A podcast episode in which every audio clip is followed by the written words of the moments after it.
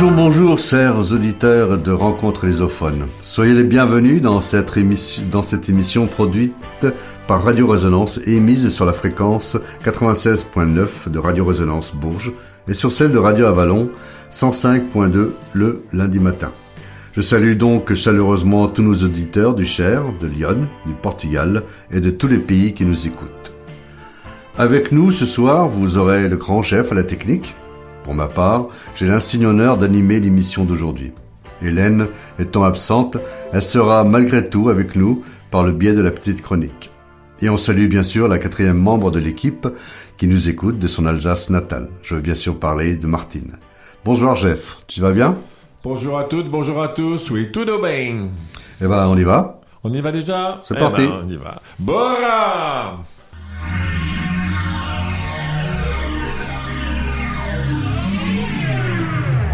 Résonance 96.9.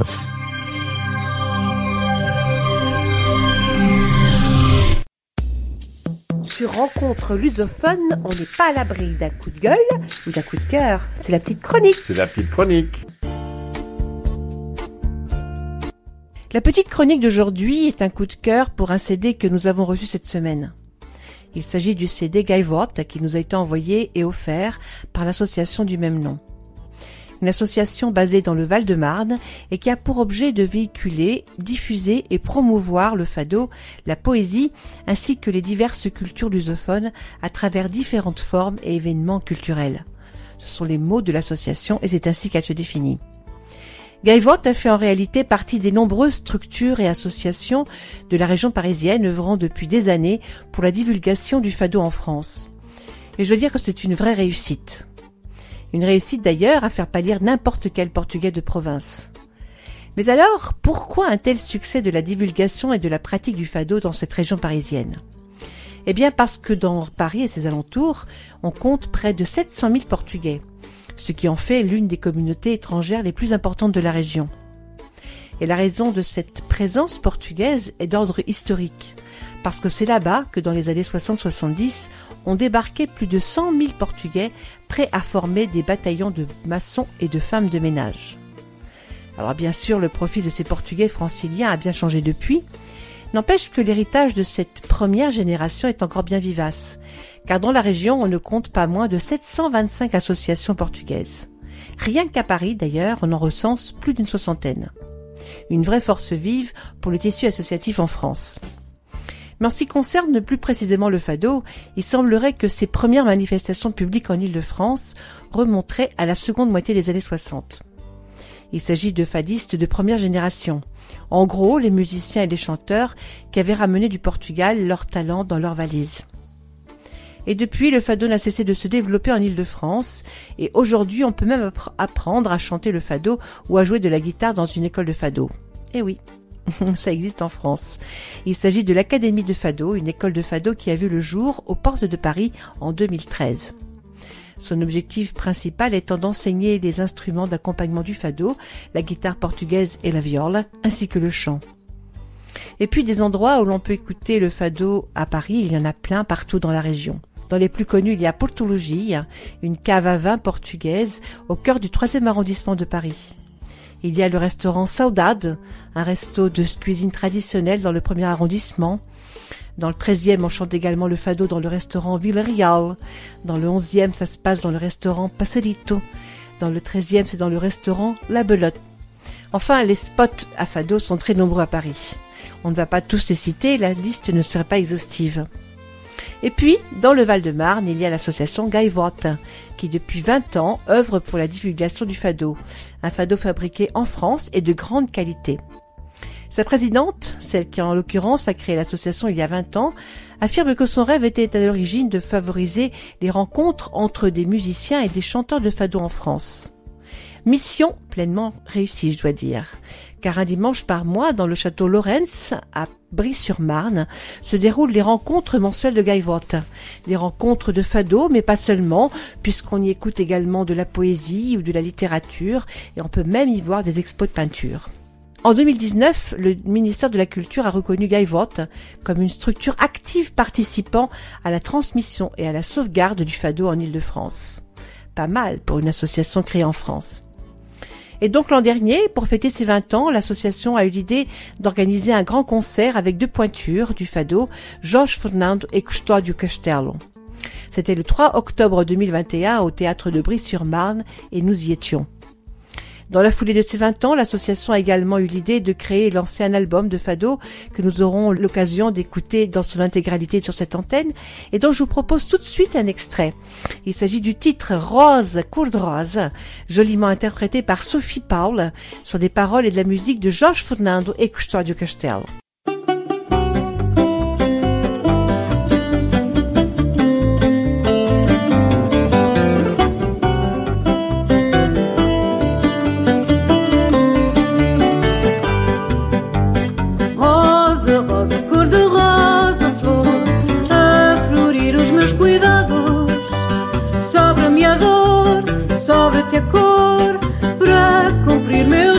trouble.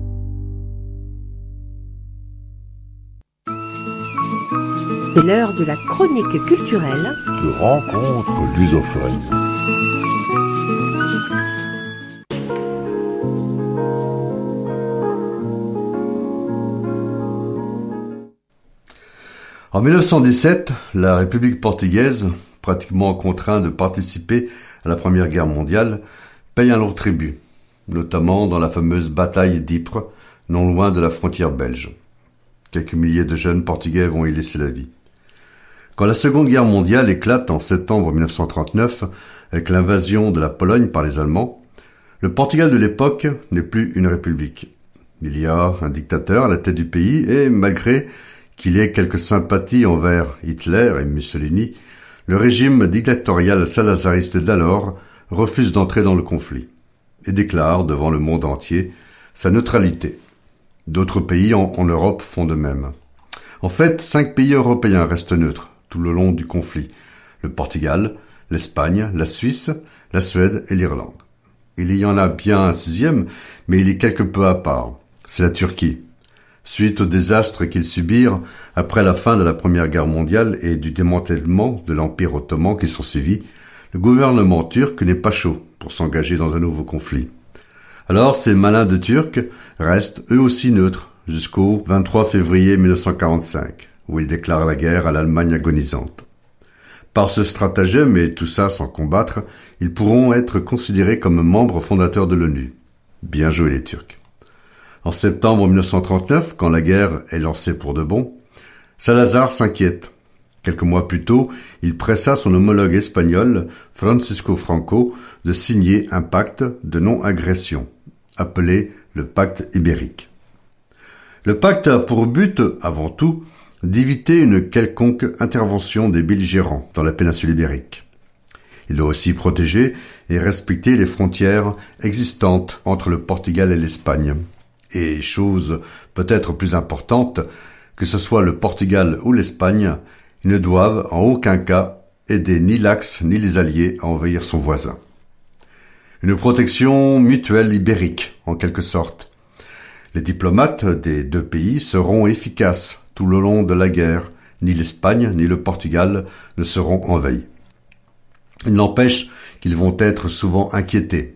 À plusieurs reprises, des plans secrets d'invasion sont montés contre eux, et à chaque fois, c'est à deux doigts que les deux pays ne basculent dans le conflit. C'est peut-être la première fois dans leur histoire qu'ils travaillent de concert pour se protéger mutuellement. Il faut dire que ce n'est pas un long fleuve tranquille, et souvent le pragmatique Salazar doit tempérer les élans fougueux de Franco.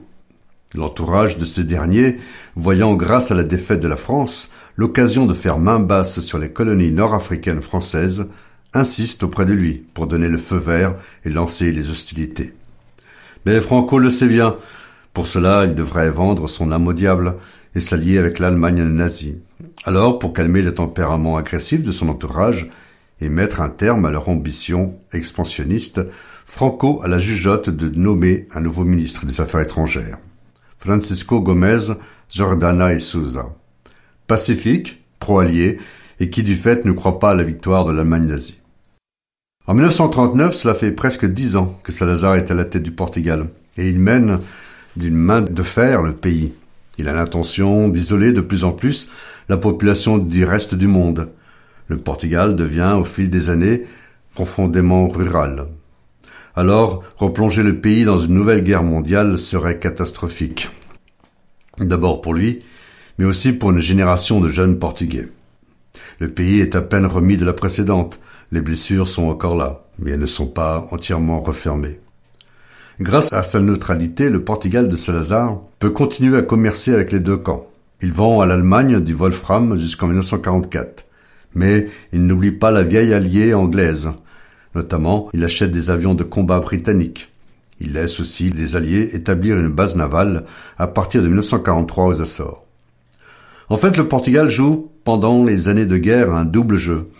Il maintient sa sympathie envers Rome et Berlin, mais aide les Anglais et les Américains, en laissant par exemple les bateaux des Alliés mouillés dans les principaux ports du pays. Salazar, par ce comportement, veut montrer aux belligérants qu'il ne veut pas prendre parti ni pour l'un ni pour l'autre. Pourtant, au début de la guerre, il a laissé partir des volontaires portugais qui se sont enrôlés dans la division Ajoul, un contingent espagnol qui partira combattre sur le front russe aux côtés des Allemands.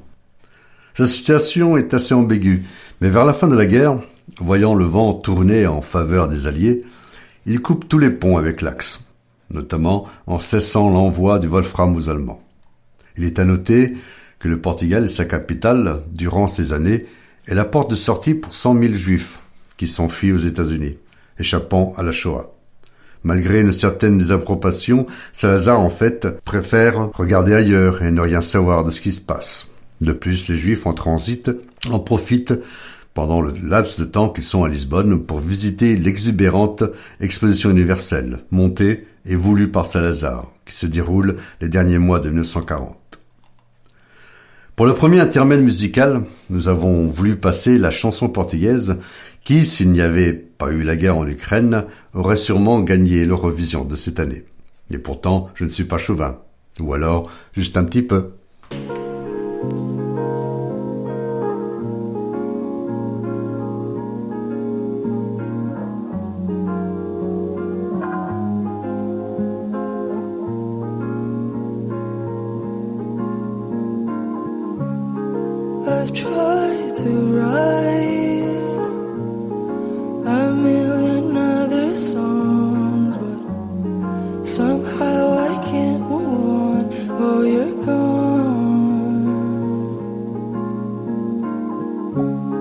Takes time, alright.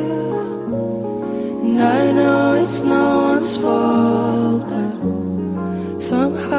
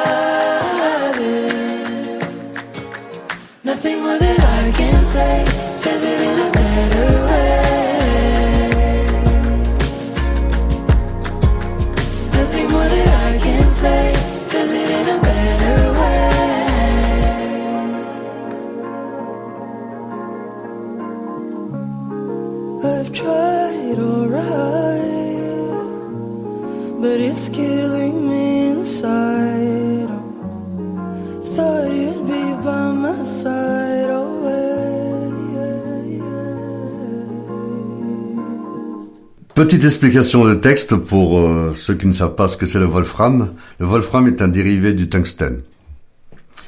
Pendant ces années sombres sous l'œil des autorités portugaises, Lisbonne devient un vrai nid d'espions. Pendant les années qui précèdent la guerre, l'Allemagne est le lieu privilégié des policiers portugais pour partir en stage et se perfectionner les dernières techniques de la police allemande. Mais pendant le conflit, la police portugaise reste neutre, ce qui n'empêche pas les espions de tout acabit et de nationalité d'affluer vers la capitale. L'avenir de Palace Hotel est le siège des espions allemands alors que les hôtels Avise et Palace Hotel Estoril, Métropole et Europa deviennent celui des espions alliés.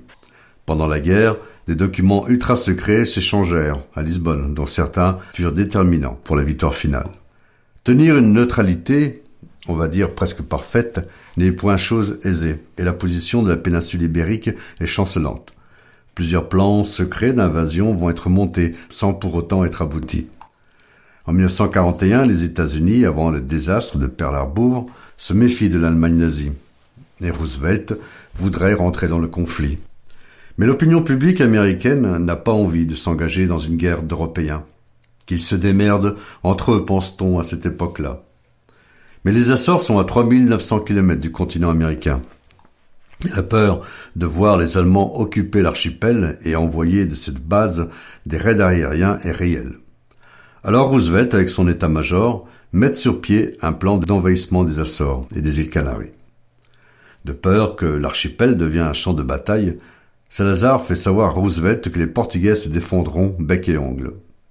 Avec le risque de voir l'Espagne et le Portugal basculer dans le camp de l'Axe et combattre aux côtés des Allemands, les Américains abandonnent l'exécution du plan.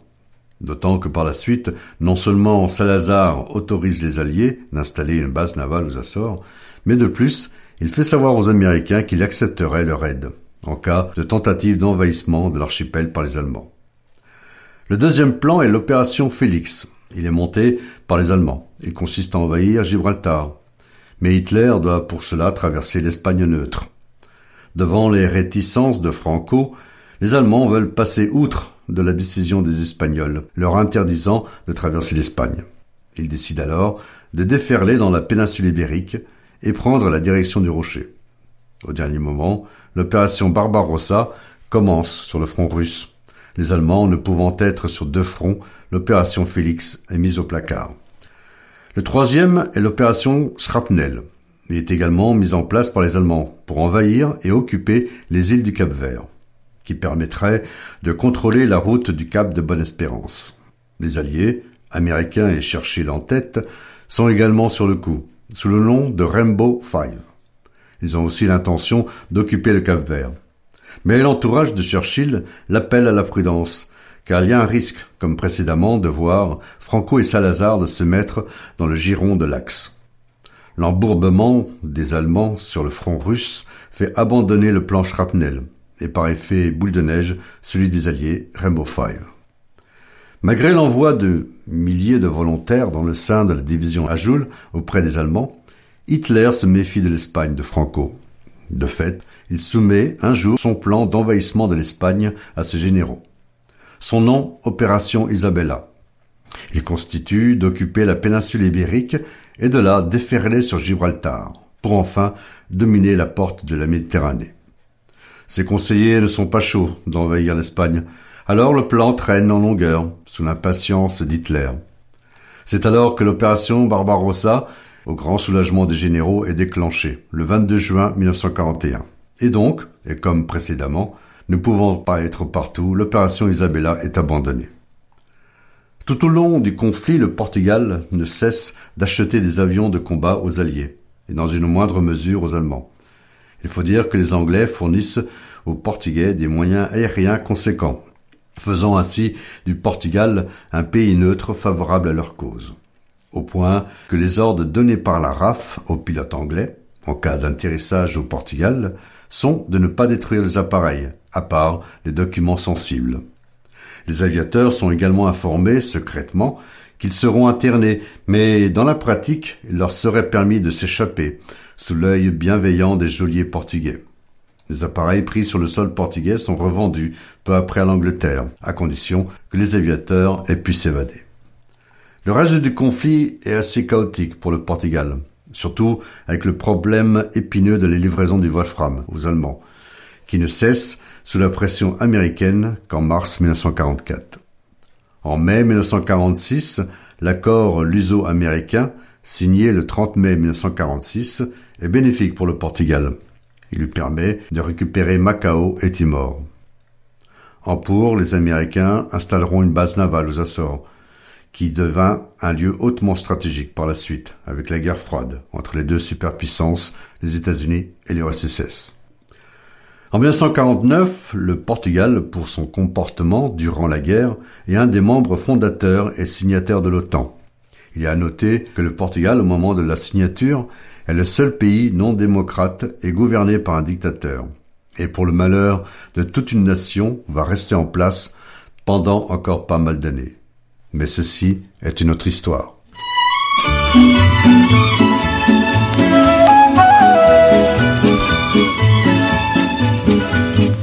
A Severa foi-se embora, o tempo para mim parou. Passado foi com ela, para mim não mais voltou. As horas para mim são dias, as horas para mim são dias, dias para mim são anos. Recordação é saudade, recordação é saudade, saudades são desenganos. Ó tempo, volta para trás, traz-me tudo o que eu perdi. Tem pena e dá-me a vida, a vida que eu já vivi. Ó tempo, volta para trás. Mata as minhas esperanças vãs Vê que até o próprio sol. Volta todas as manhãs. Vê que até o próprio sol. Volta todas as manhãs. Porque será que o passado E o amor são tão iguais porque será que o amor, quando vai, não volta mais? Mas para mim a severa, mas para mim a severa é o eco dos meus passos. Eu tenho a saudade à espera, eu tenho a saudade à espera que ela volte para os meus braços. Ó tempo, volta para trás. Traz-me tudo o que eu perdi. Tem pena e dá-me a vida. A vida que eu já vivi. Ó tempo, volta para trás. Mata as minhas esperanças vãs. Vê que até o próprio sol volta todas as manhãs. Vê que até o próprio sol volta todas as manhãs.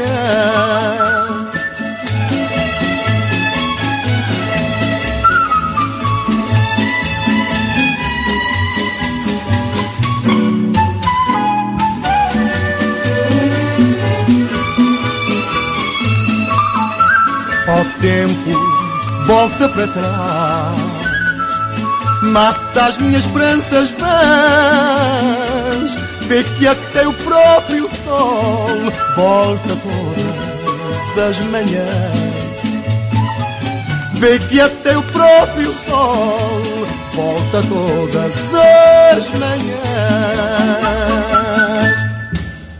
À partir de maintenant, tout ce que nous allons dire, à quelque chose près, sort de notre imagination et n'est pas du tout la réalité, du moins notre réalité. J'emploierai ce terme à certains moments du récit juste pour différencier que ce que je raconte est historiquement vrai. Sinon le reste est tout simplement imaginé.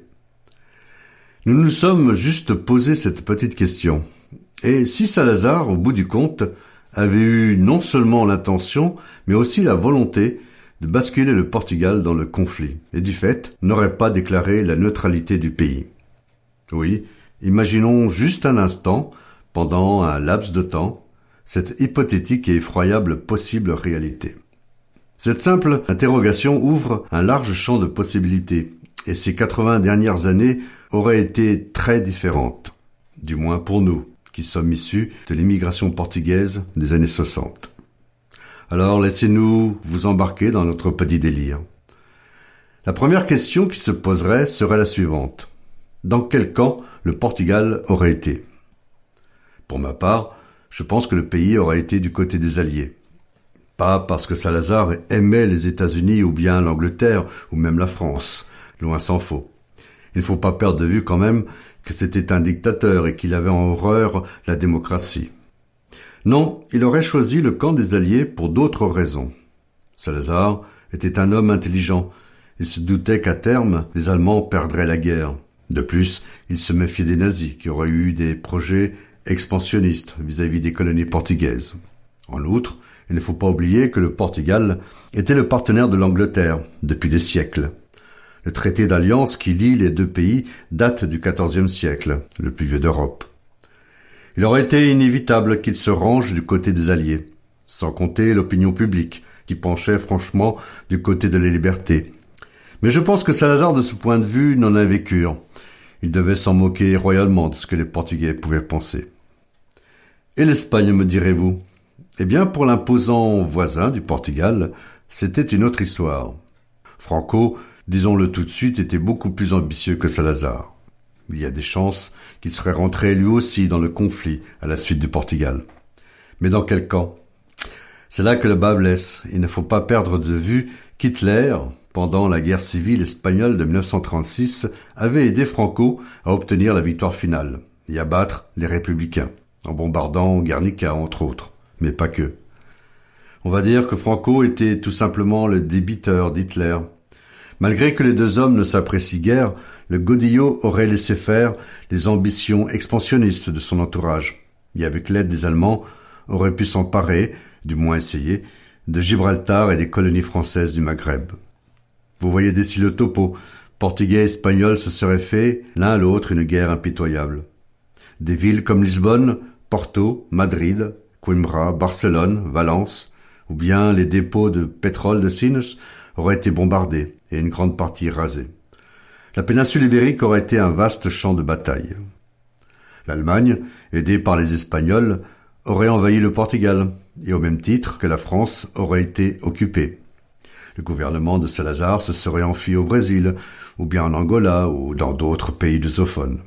À l'image d'un Jean VI qui, au début du XIXe siècle, s'était enfui à Rio avec toute sa cour, devant l'armée de Napoléon Bonaparte, laissant le Portugal aux mains des Français.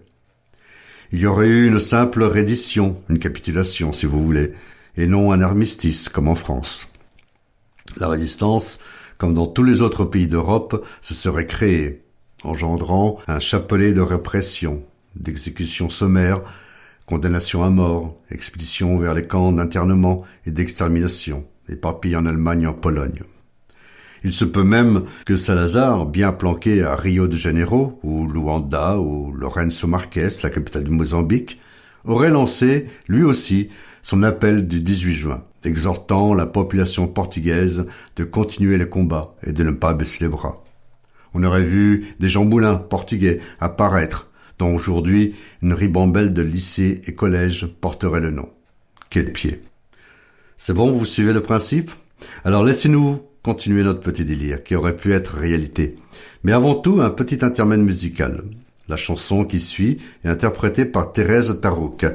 Mais au-delà de son interprétation remarquable, il y a aussi le magnifique poème de Sophia de Merlo Brenner Andresen, qui est splendide. Alors, tendez l'oreille et bonne écoute.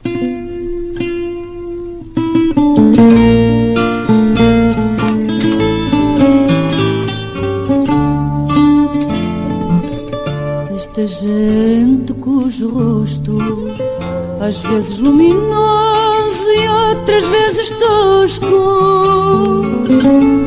Ora me lembra escravos, ora me lembra reis. Faz renascer meu gosto de luta e de combate contra o abutre e a cobra, o porco e o milhafre.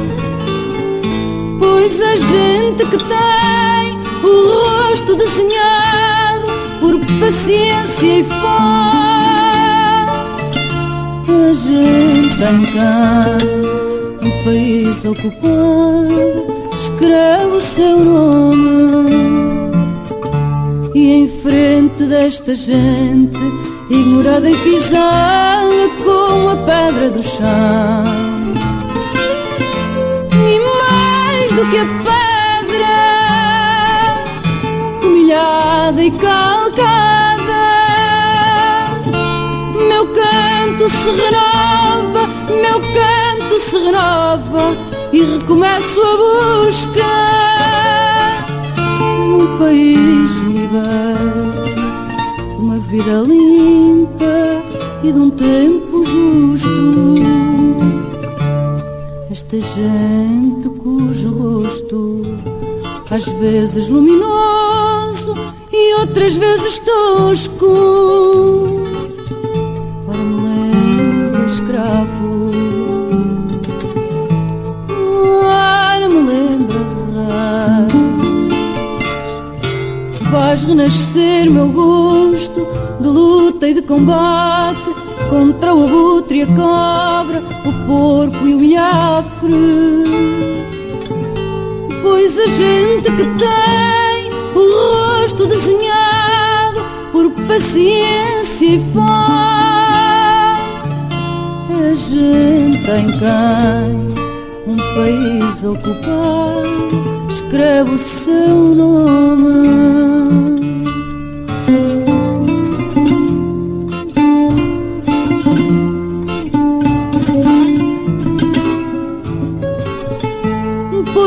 Gente que tem o rosto desenhado por paciência e fé, a gente tem cá um país ocupado, escreve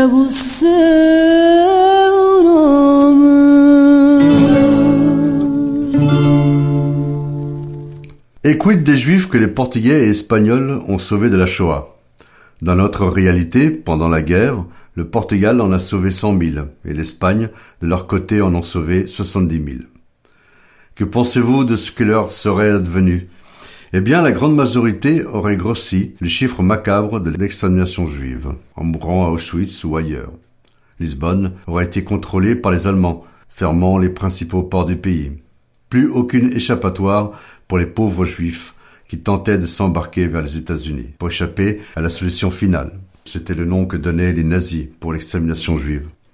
Des générations de gens qui représentent de nos jours des millions d'hommes et de femmes n'auraient tout simplement jamais existé. Des scientifiques, des chercheurs, des médecins, etc. Ce n'est pas fini. Continuons maintenant avec ce qui nous touche plus particulièrement.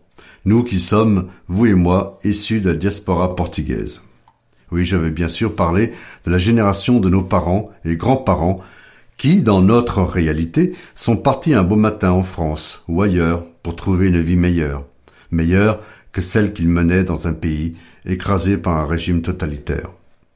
Revenons un peu en arrière et continuons nos supputations. Dans notre réalité et historiquement, En mai 1940, les troupes allemandes vont déferler sur la France. Deux semaines plus tard, après un sauf-qui-peut général des Anglais et des Français à Dunkerque, après un armistice signé par un certain Pétain, la France est coupée en deux. Une partie libre, la plus petite et la plus pauvre, et une partie occupée, la plus grande et la plus riche, qui descend jusqu'à la frontière espagnole à Hendaye. À partir de ce fait historique, issu de notre réalité, nous pouvons continuer notre petite fiction, et qui, contrairement à ce que l'on peut croire, n'est pas si fantaisiste que ça. Salazar, apprenant l'invasion de la France, va vite prendre peur. Il sait que par ce couloir, les Allemands, accompagnés de troupes espagnoles, peuvent prendre la direction du Portugal, comme avait fait l'armée de Napoléon 130 ans plus tôt. La mobilisation générale est lancée début juin de 1940. Des centaines de milliers de jeunes de 18 à 30 ans, nos pères et grands-pères donc, sont incorporés dans l'armée portugaise. Les nouveaux conscrits sont formés à la va-vite. Le temps presse, l'ennemi est aux portes du pays. Les Allemands mettront un peu plus de deux semaines pour occuper le Portugal. Les soldats se sont battus vaillamment, mais ont succombé sous le nombre et l'efficacité teutonne. Il y eut des milliers de morts, des prisonniers, des déportés, mais beaucoup réussirent à s'embarquer vers les colonies portugaises d'Afrique. Salazar et toute sa clique avaient quitté le Portugal au début des hostilités, laissant le pays entre les mains des Allemands et des Espagnols. Le Portugal a perdu une bataille, mais pas la guerre, dira-t-il plus tard dans sa chambre d'hôtel de Rio à un journaliste brésilien. Pourquoi le Brésil? Parce que, dans notre réalité, le Brésil, en 1940, était neutre. Il rentrera en guerre aux côtés des Américains suite à l'attaque des Japonais à Pearl Harbor en décembre 1941. Pendant ces longues années de guerre, 2194 jours de conflit pour être exact, la vie quotidienne d'occupation des Portugais et Portugaises sera pénible. Comme en France, toutes sortes de trafics va apparaître, marché noir et autres.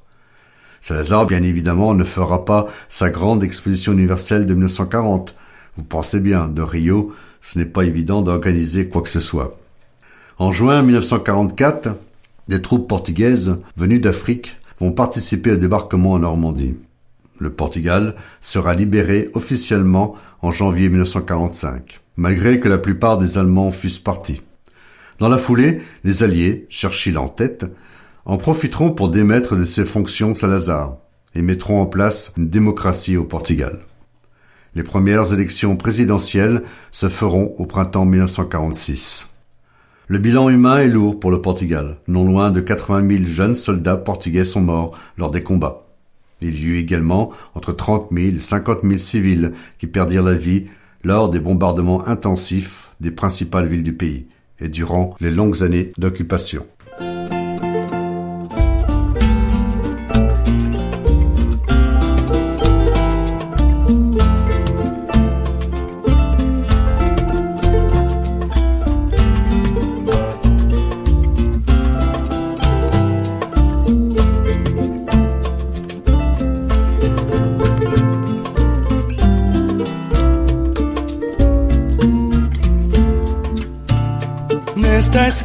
Esquina do tempo é que te encontro O nocturna ribeira de águas vivas Onde os lírios abertos adormecem É mordência das horas corrosivas.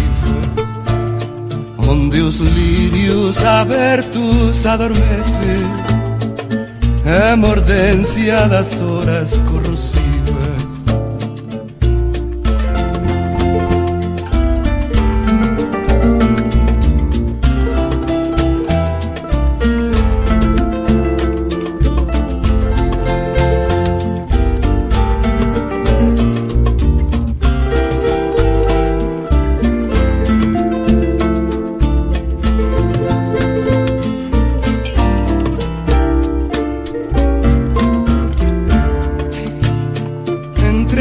margens dos braços navegando Os olhos nas estrelas do teu peito. Dobro a esquina do tempo que ressurge Da corrente do corpo em que me deito. Sobre a esquina do tempo que resurge da corrente do corpo secreta matriz que te modela. Um peixe de cristal solta delírios e como um outro sol paira brilhando sobre as águas, as margens e os lírios. E como um outro sol paira brilhando sobre as águas, as margens Na secreta matriz que te modela, um peixe de cristal solta delírios. E como outro sol paira brilhando sobre as águas, as margens e os lírios. E como um outro sol paira brilhando sobre as águas, as margens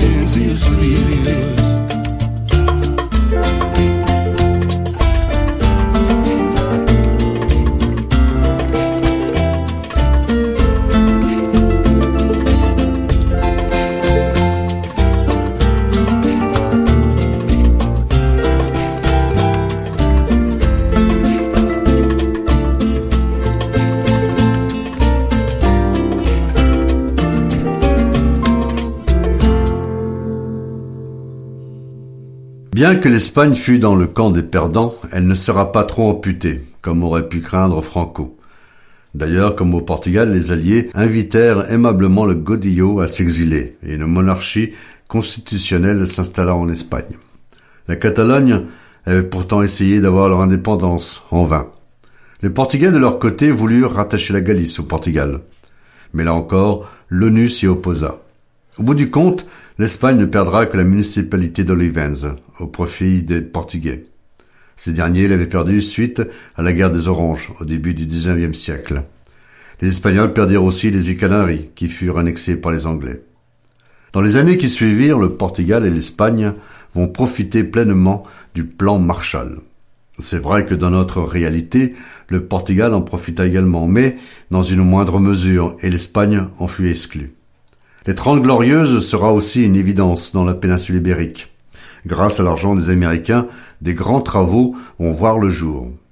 Car au Portugal et en Espagne, comme d'ailleurs dans tout le reste de l'Europe, tout est à reconstruire. Les grandes villes sont dévastées, les gens errent au milieu des ruines. Des nouvelles infrastructures routières et ferroviaires vont voir le jour.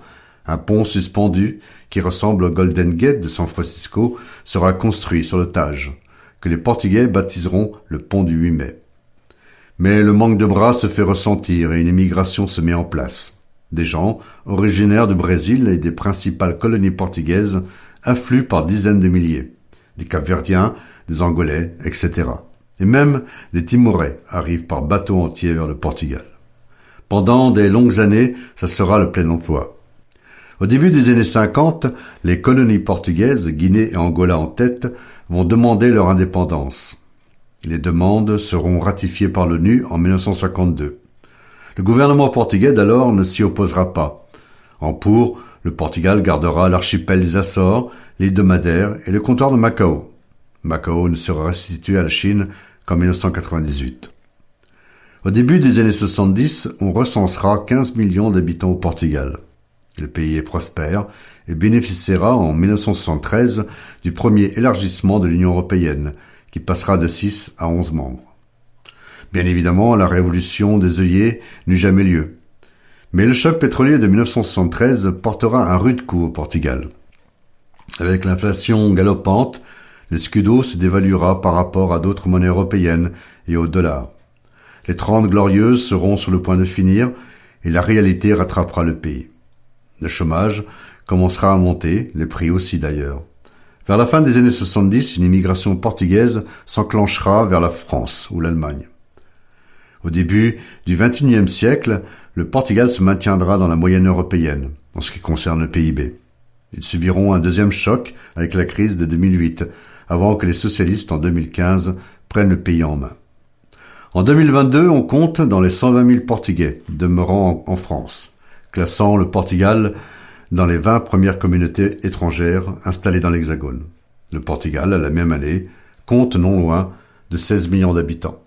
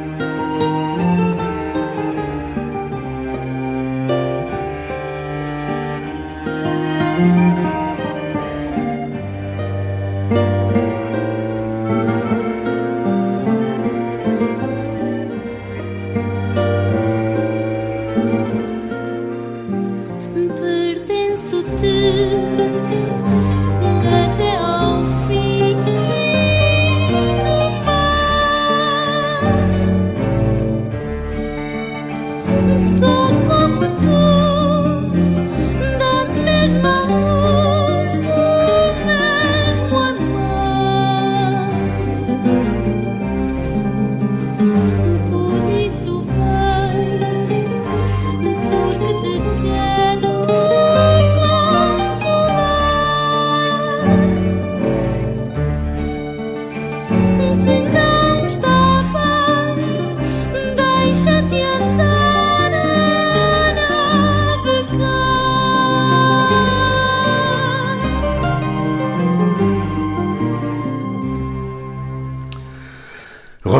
Maintenant, si vous le voulez bien, de notre réalité.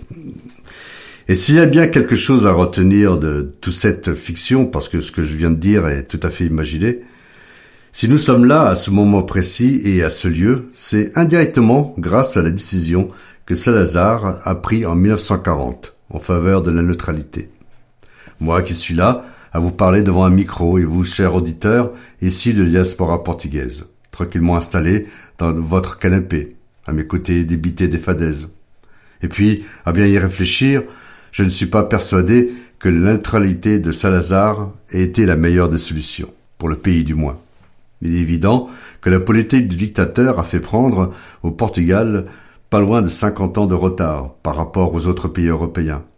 Maintenant, d'un autre côté, il est vrai qu'au point de vue humain, ce fut bénéfique pour des millions de Portugais et ceux d'origine portugaise qui n'auraient tout simplement pas existé. Et allez savoir, peut-être à commencer par moi, car mon père avait 16 ans en 1940. Maintenant, je vais vous dire pourquoi j'employais le terme notre réalité. Notre petit délire du jour n'est peut-être pas si irréaliste que ça. Beaucoup d'intellectuels de notre temps, des penseurs quoi, racontent et prétendent qu'il y a des dimensions parallèles, des dizaines et des dizaines de milliers qui n'auraient pas suivi chronologiquement la même histoire que la nôtre. Et pourtant, nous y sommes tous, vous et moi, dupliqués en autant de fois qu'il y a de dimensions. Incroyable, n'est-ce pas? Il se peut que dans certaines dimensions, je sois devenu un bandit notoire ou bien un grand artiste reconnu dans le monde entier, ou tout simplement je serais devenu un pauvre clochard tourmenté par une cirrhose du foie. Ou bien encore un monde où Hélène serait la leader d'un parti politique. Une autre dimension où le grand chef serait président de la République. Soyons fous. Comme il doit y avoir une dimension où Salazar, à son époque, avait décidé de basculer le Portugal dans la Seconde Guerre mondiale. Et cette euh, théorie, très sérieuse, des multivers, comme on l'appelle, autoriserait les voyages dans le temps. Imaginez un instant un kidam qui partirait dans le passé. Il se peut qu'en revenant de son voyage, il aurait changé de dimension, sans le savoir, et de retour chez lui, il tomberait nez à nez avec des personnes inconnues, qui l'appelleront mon chéri et papa. Flippant, n'est-ce pas? Mais alors, une question me taraude. Dans cette dimension où le Portugal a participé à la Seconde Guerre mondiale, qui peut bien donc être derrière le micro ce jour de mai 2022 dans les studios de Radio Résonance? Mystère.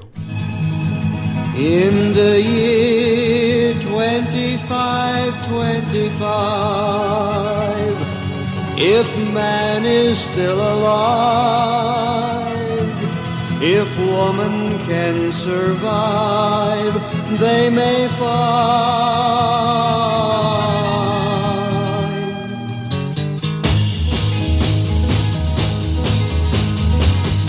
In the year 35, 35, ain't gonna need to tell the truth, tell no lies. Everything you think, do, and say is in the pill you took today.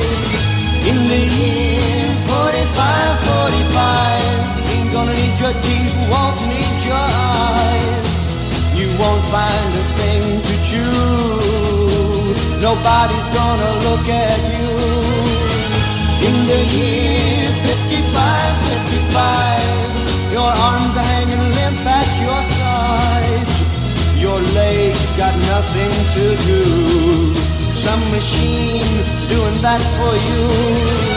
In the year 65, 65, ain't gonna need no husband, won't need no wife. You pick your son, pick your daughter too. From the bottom of a long glass tube, whoa, whoa.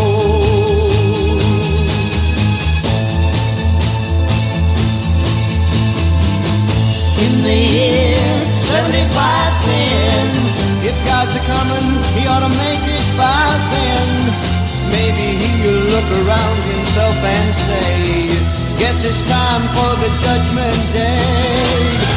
In the year 8510, God is gonna shake his mighty head. He'll either say, I'm pleased where man has been, or tear it down and start again. Whoa, whoa. In the year 95, 95, I'm kinda wondering if man is gonna be alive. He's taken everything this old earth can give, and he ain't put back nothing. Whoa, whoa. Now it's been 10,000 years. Man has cried a billion tears for what he never knew. Now man's reign is through, but through eternal night, the twinkling of starlight, so very far away, maybe it's only yesterday. In the year 2525, if man is still alive, woman can survive, they may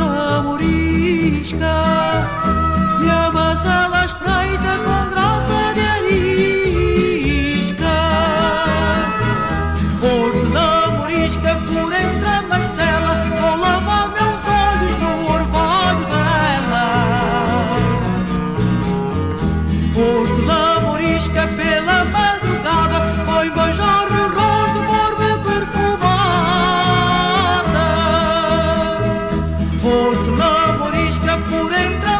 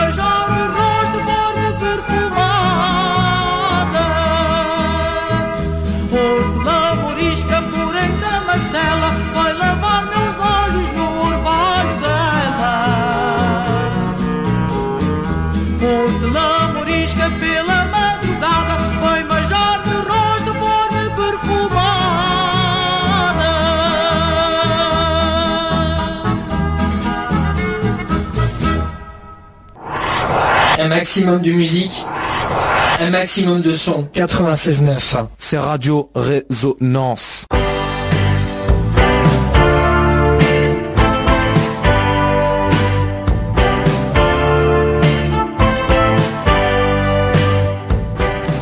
Et voilà, très chers auditeurs, notre émission se termine. J'espère que cela vous a plu, même si c'était un peu déroutant, mais bon.